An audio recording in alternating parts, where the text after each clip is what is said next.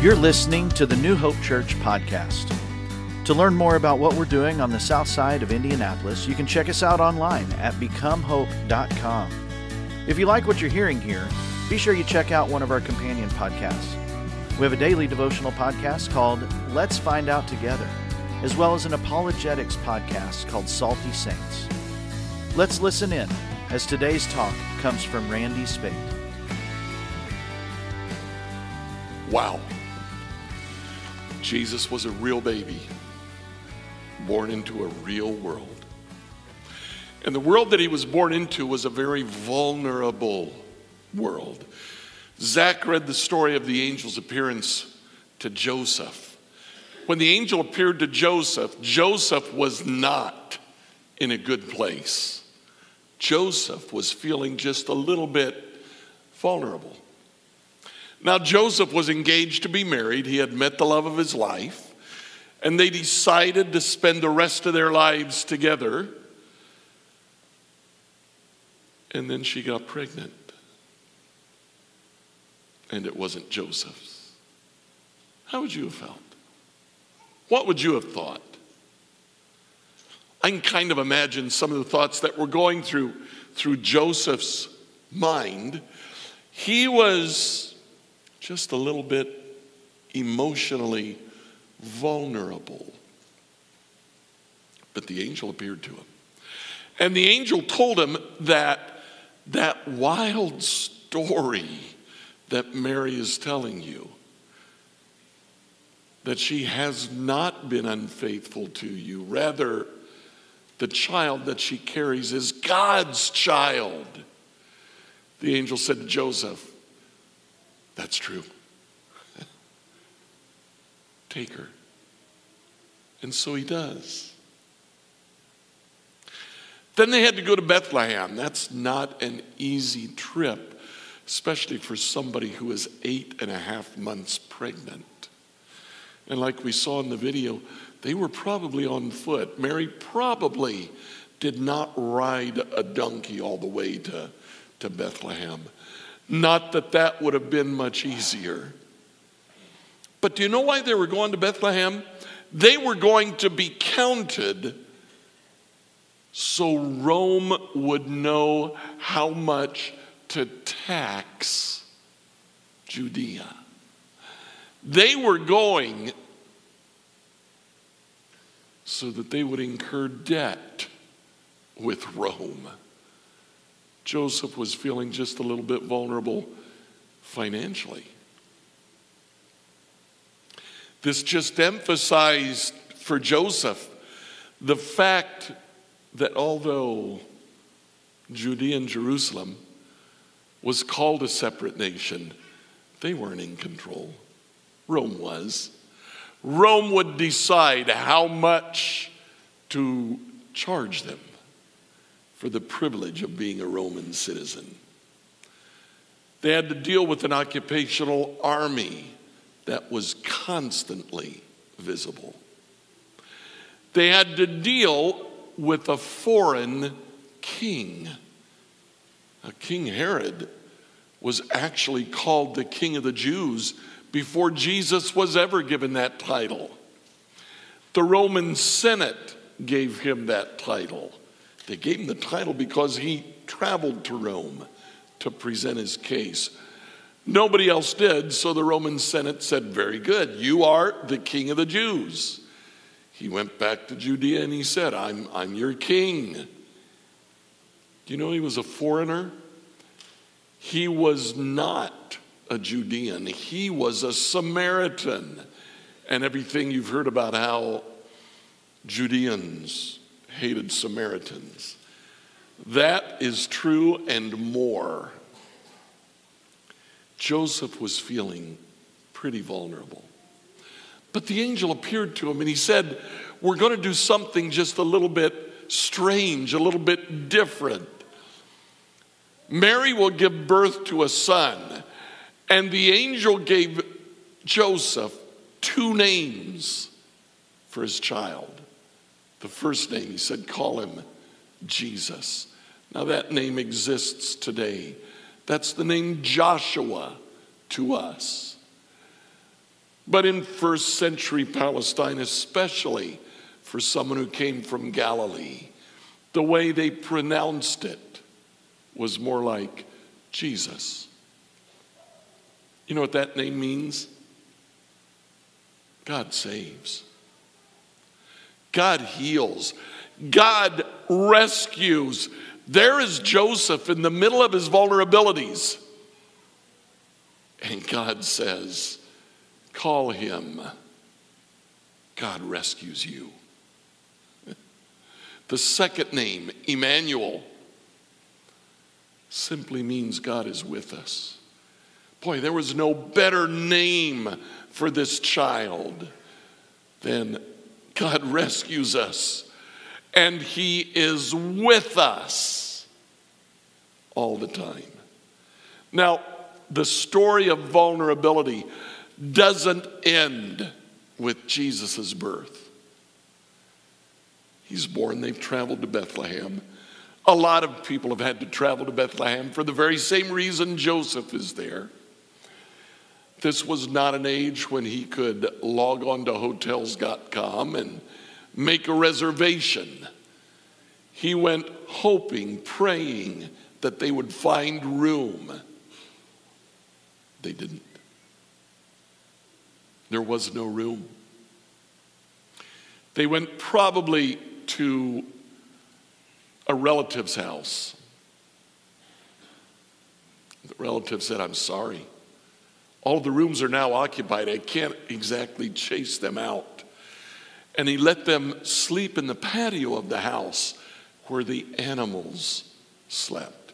And when the baby was born, they laid him in the feeding trough of the animals.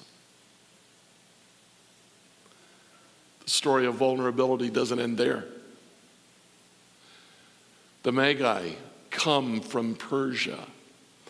And when they come, they ask Herod, the current king of the Jews, Where's your son?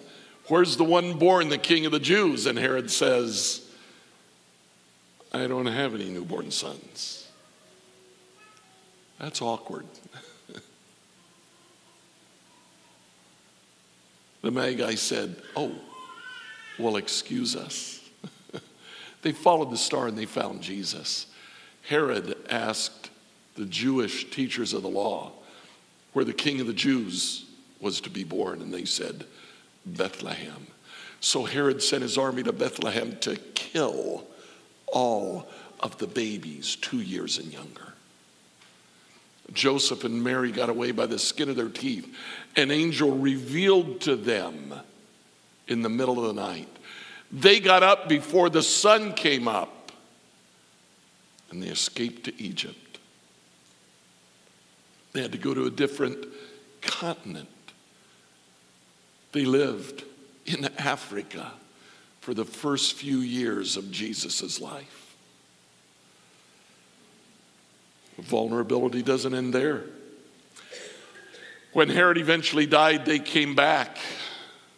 They located in Nazareth, a town so small and insignificant that years later, when Philip told Nathanael, We found the Messiah and he comes from Nazareth, Nathanael said, Can anything good come out of that?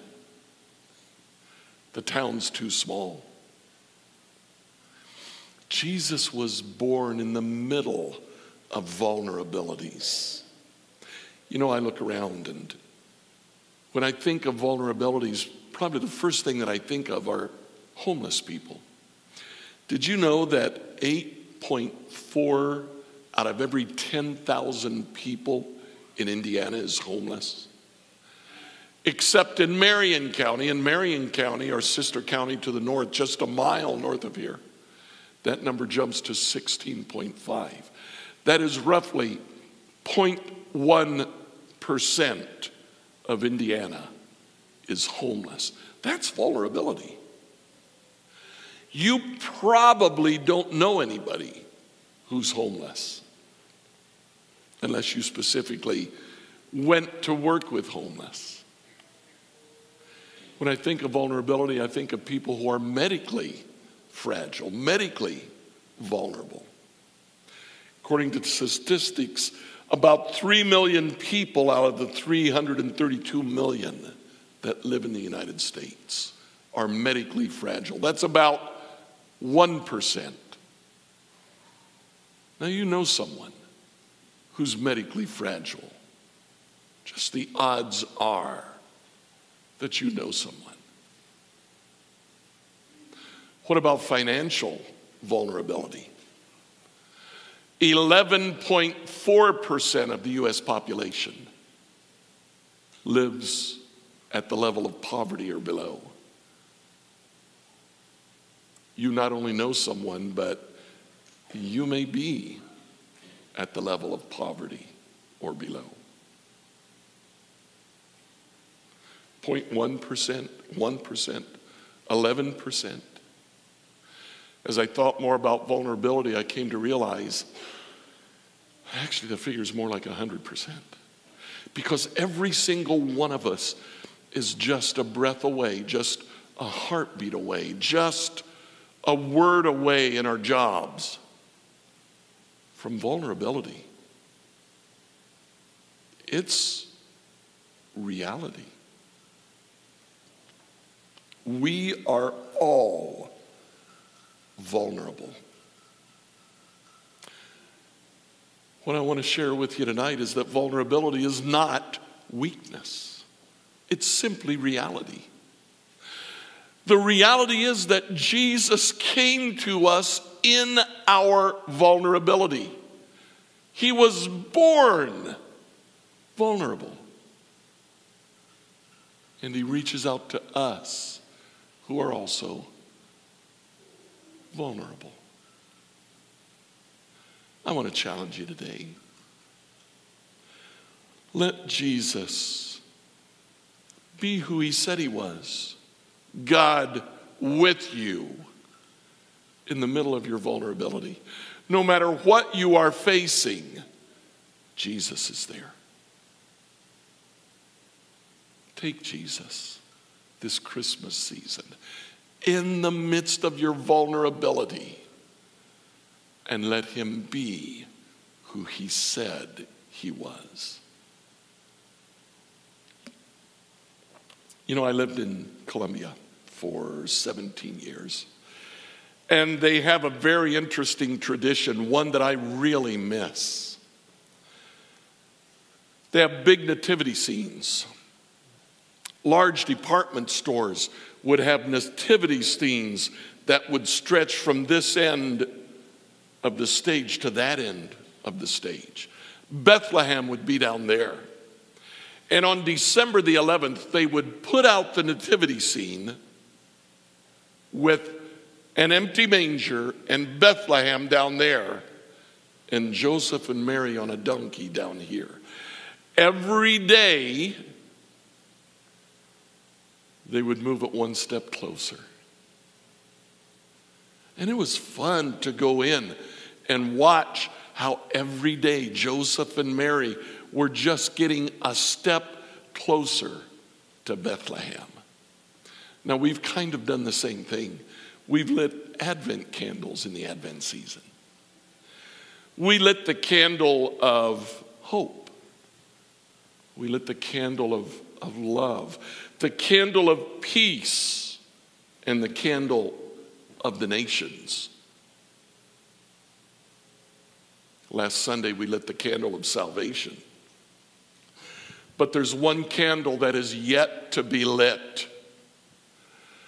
Well, in Colombia on December the 24th, because stores were closed on the 25th, the baby appears in the manger. Emmanuel, Christ with us, God with us.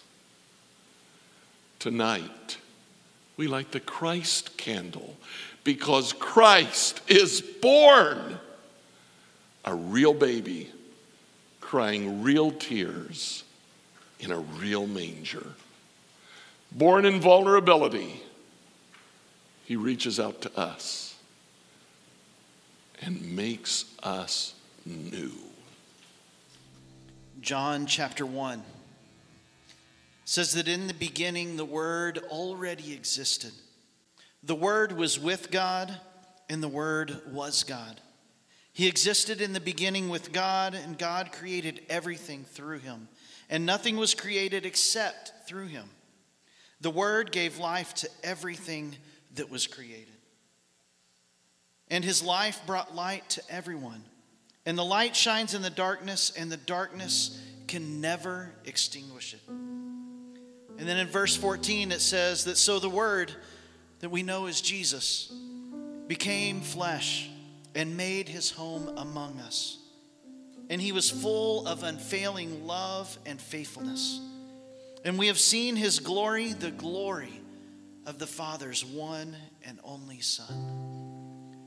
Jesus came to be like one of us. And tonight, as we uh, blow out our candles, we know this light is just symbolic of the light of Christ in our hearts. And so, just as Jesus came to, to live in our cities and our towns, we are the light of Christ in our communities. So, tonight, go in this Christmas and this next new year, be the light of Jesus in every corner of our world. Merry Christmas. Have a blessed day tomorrow. We'll see you soon.